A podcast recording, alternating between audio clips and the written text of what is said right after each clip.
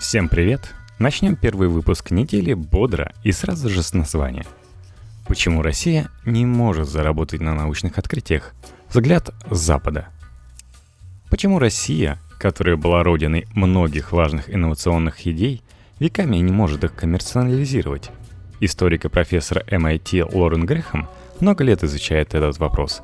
Недавно он приезжал на экономический форум в Санкт-Петербурге – чтобы принять участие в дискуссии на эту тему с Германом Грефом и Аркадием Волошем. Основные идеи ученого изложены в его книге «Сможет ли Россия конкурировать?» Издательство «Ман, Иванов и Фербер».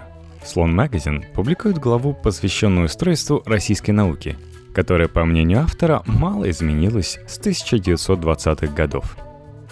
Каким должен быть оптимальный формат организации исследовательской деятельности, чтобы достичь промышленных инноваций – Хотя никто не знает единственного верного ответа на этот вопрос. Я возьмусь утверждать, что Россия не следует мировым трендам в проблемах организации базы знаний и последующего технологического прогресса. И за это она заплатила высокую цену. Взяв за основу некоторые ошибочные европейские тенденции в начале 20 века, страна выстроила систему, сильной стороной которой является продвижение теоретической науки, а основной слабостью внедрение этих знаний в практику.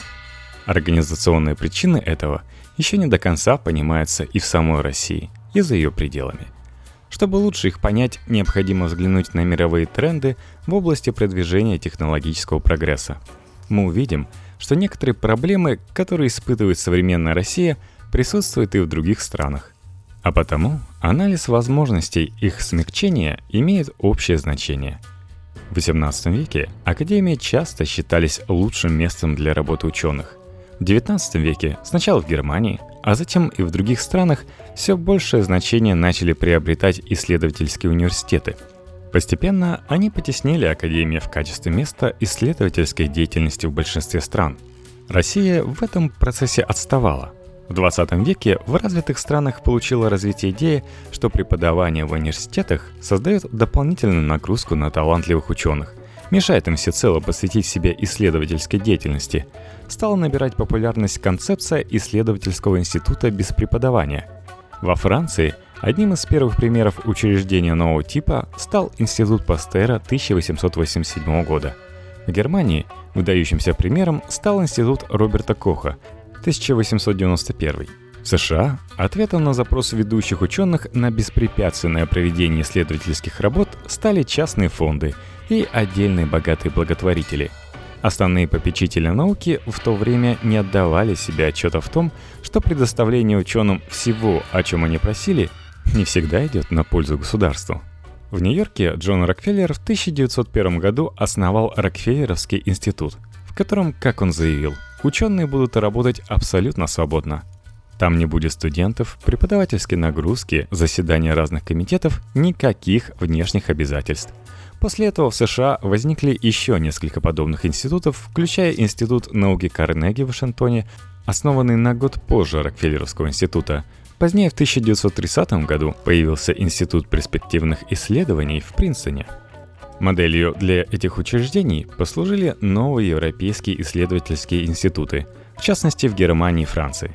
В случае с Рокфеллеровским институтом его попечители взяли в качестве примера институт Эркоха и институт Пастера. В Германии развитие институтов как мест для проведения исследовательской деятельности получило импульс с основанием в 1911 году общества Кайзера Вилькельма, предшественника современного общества Макса Планка – в молодом советском государстве в 1920-е годы идея проведения плановых исследований под контролем государства была особенно перспективной, а исследовательские институты, не ведущие образовательной деятельности, казались наиболее удачным форматом для этой цели. После возвращения с деловой поездки по научно-исследовательским институтам Германии, Франции и Великобритании в 1926 году С.Ф. Ольденбург, непременный секретарь Академии наук СССР, подготовил отчет партийному руководству, в котором писал «Если XVIII век был веком академий, а XIX веком университетов, то XX век становится веком исследовательских институтов». Планировалось, что Академия наук СССР состав которой должны были войти сначала десятки, а потом сотни подобных институтов, будет отличаться от научных обществ XVIII века и университетов XIX столетия. Она будет предоставлять собой своего рода Министерство науки, ядром которого станут научно-исследовательские институты, где ученые не будут обременены преподавательскими обязанностями, а всецело посвятят себя прогрессу научной мысли. Некоторое время – Казалось, что создание сетей научно-исследовательских институтов было мировым трендом. Во Франции в 1936 году к власти пришло левое правительство, в котором преобладали социалисты и коммунисты. Оно было настолько впечатлено новым форматом ведения научной деятельности в Советском Союзе, что создало себе в стране научно-исследовательскую организацию, частично скопированную с того, что было в СССР. Речь идет о Национальном центре научных исследований Франции – который существует по сей день и представляет собой сеть институтов, не осуществляющих учебной деятельности и финансируемых за счет государства. Однако шло время, и привлекательность необразовательных институтов на Западе, в первую очередь в США, начала постепенно снижаться. Руководители академических структур начали осознавать, что преподавание, наоборот, стимулировало исследовательскую деятельность. У старших исследователей не было необходимости защищать свои идеи перед студентами которые часто задавали очень неудобные вопросы. Они зачастую погружались в интеллектуальный застой, бесконечно крутились вокруг одной и той же идеи. Научно-исследовательские институты в США, такие как Рокфеллеровский институт перспективных исследований и Институт науки Карнеги, постепенно становились исключениями из общего правила. Они определенно не являлись воплощением великой мечты некоторых из их основателей о новой модели ведения научной деятельности по всей стране – в США исследовательские университеты не пришли в упадок, как предсказывали некоторые в Советском Союзе, а наоборот, превратились в самые мощные двигатели знаний, которые когда-либо существовали. Огромную роль в этом процессе сыграло федеральное финансирование, которое началось во время Второй мировой войны и продолжилось после. Союз университетов и федерального правительства в США оказался удивительно успешным в плане продвижения науки – Конкурентный процесс на основе коллегиальной экспертизы и рецензирования, являющийся неотъемлемой составляющей при получении университетскими исследователями федерального грантового финансирования, представлял собой механизм гарантии качества проводимых научно-исследовательских работ. Директору традиционного исследовательского института сложно уменьшить объем государственного финансирования, выделяемого кому-то из ветеранов своей исследовательской команды – даже если этот ученый уже очевидно не так успешен, как раньше. А вот Национальный научный фонд легко может отклонить заявку университетского исследования, если независимые эксперты оценят ее отрицательно.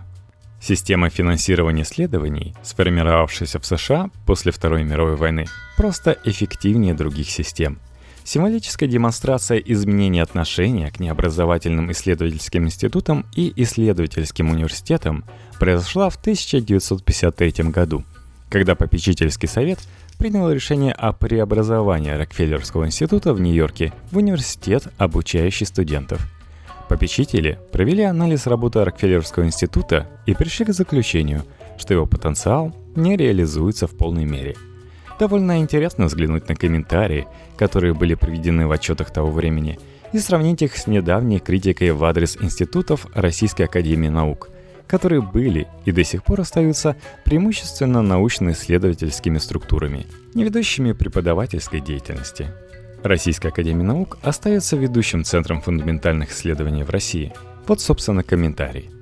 Исследовательские группы в институте были обособленными и изолированными – Люди постоянно занимаются одними и теми же идеями. Атмосфере в научных лабораториях не хватает той свежести, которую привносит молодой энтузиазм студентов. У студентов в основном нелепые идеи, но из сотни таких идей одна или две оказываются фундаментально важными. В результате этой переоценки попечительский совет принял решение о преобразовании Рокфеллерского института в Рокфеллеровский университет с ведением преподавательской деятельности – Достаточно большое число работников выразили несогласие с этим решением и отказались брать студентов. Однако в течение пяти лет стало очевидно, что они проигрывают в получении грантов своим коллегам, у которых в лабораториях были студенты. Это стало настоящим открытием, так как не преподававшие старшие исследователи поначалу считали коллег-преподавателей менее способными учеными.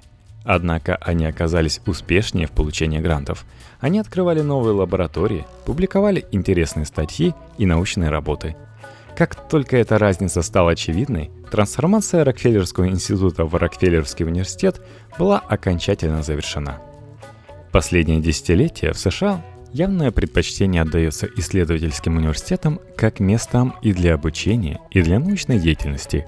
Когда всемирно известному ученому физику Ричарду Фейнману в Институте перспективных исследований в Принцене предложили занять должность, свободную от преподавания, он отказался и заявил «Я вижу, что произошло с теми великими умами в Институте перспективных исследований, которых выбрали за их потрясающие интеллектуальные способности и которым дали возможность сидеть в этом замечательном здании около леса, без необходимости преподавать, без каких-либо обязательств. Эти бедолаги сейчас могут сидеть и думать в полном одиночестве, верно? И ничего не происходит. У них нет ни одной идеи, потому что нет настоящей деятельности и вызова. Студенты часто становятся источниками новых исследований – Преподавание и студенты заставляют жизнь двигаться вперед. И я бы никогда не согласился занять позицию, которую кто-то постарался сделать удобной для меня, и где мне нет необходимости преподавать. Никогда. Еще одним подтверждением правоты такого подхода могут служить слова Рольда Хоффмана, Нобелевского лауреата, профессора химии Корнельского университета, а также иностранного члена Российской академии наук – который в 1996 году писал о преподавании и научной деятельности. Они не только неотделимы друг от друга, но преподавание способствует улучшению качества научной работы. Я уверен, что стал лучше как исследователь, как теоретический химик, потому что я учу студентов. Основанная на практике поддержка сочетания преподавания и исследовательской деятельности получила более веское подтверждение в 2011 году – когда в престижном журнале Science была опубликована статья, в которой проводилось сравнение двух групп аспирантов. Тех, которые должны были преподавать и заниматься наукой, и тех, которые занимались только исследованиями. Авторы статьи делают вывод, что преподавание приводит к значительному улучшению исследовательских навыков – Аспиранты, которые и преподавали, и занимались исследованиями, демонстрировали повышенную возможность выдвигать проверяемые гипотезы и проводить ценные эксперименты. В России еще не пришли к пониманию всей значимости изменений в области научно-исследовательской деятельности. Необразовательные исследовательские институты Академии наук по-прежнему считаются более престижными и обладают большими привилегиями чем государственные университеты, которые традиционно изначально являются образовательными, а не исследовательскими учреждениями. В России нет выдающихся исследовательских университетов. Даже Московский и Санкт-Петербургские государственные университеты, которые традиционно считаются лучшими в стране, занимают довольно низкие позиции в рейтингах продуктивности научно-исследовательской деятельности – Таким образом, аналогично тому, как Россия страдает от промышленной системы, унаследованной с советских времен и отличающейся крайней неэффективностью, точно так же она связана по рукам и ногам своей научно-исследовательской структурой, не соответствующей лучшим зарубежным практикам, которая не дает той отдачи, которая должна была быть. Научно-исследовательские институты, входящие в систему Академии наук, это институты с низким фактором влияния – согласно рейтингам, приводимым в мировой научной литературе. В России общественные ограничения, поведенческие, политические, социальные, экономические, правовые и организационные, часто становились причиной того, что многообещающие технологические идеи так и не получали своего дальнейшего развития. На Западе общество оказывало иное влияние, также не всегда положительное. С одной стороны, акцент в западном обществе на конкуренцию, патенты, предпринимательство и экономический успех – являлись драйвером развития технологий.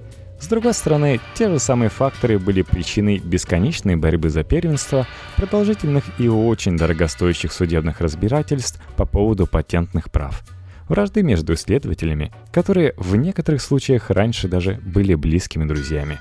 Острый конфликт, который получил название «Войны токов», возник между Джорджем Вестингаузом и Томасом Эдисоном в США – Эдисон распространил дезинформацию об электрической сети переменного тока Вестингауза и заявил, что казнь на электрическом стуле была вестингаузирована.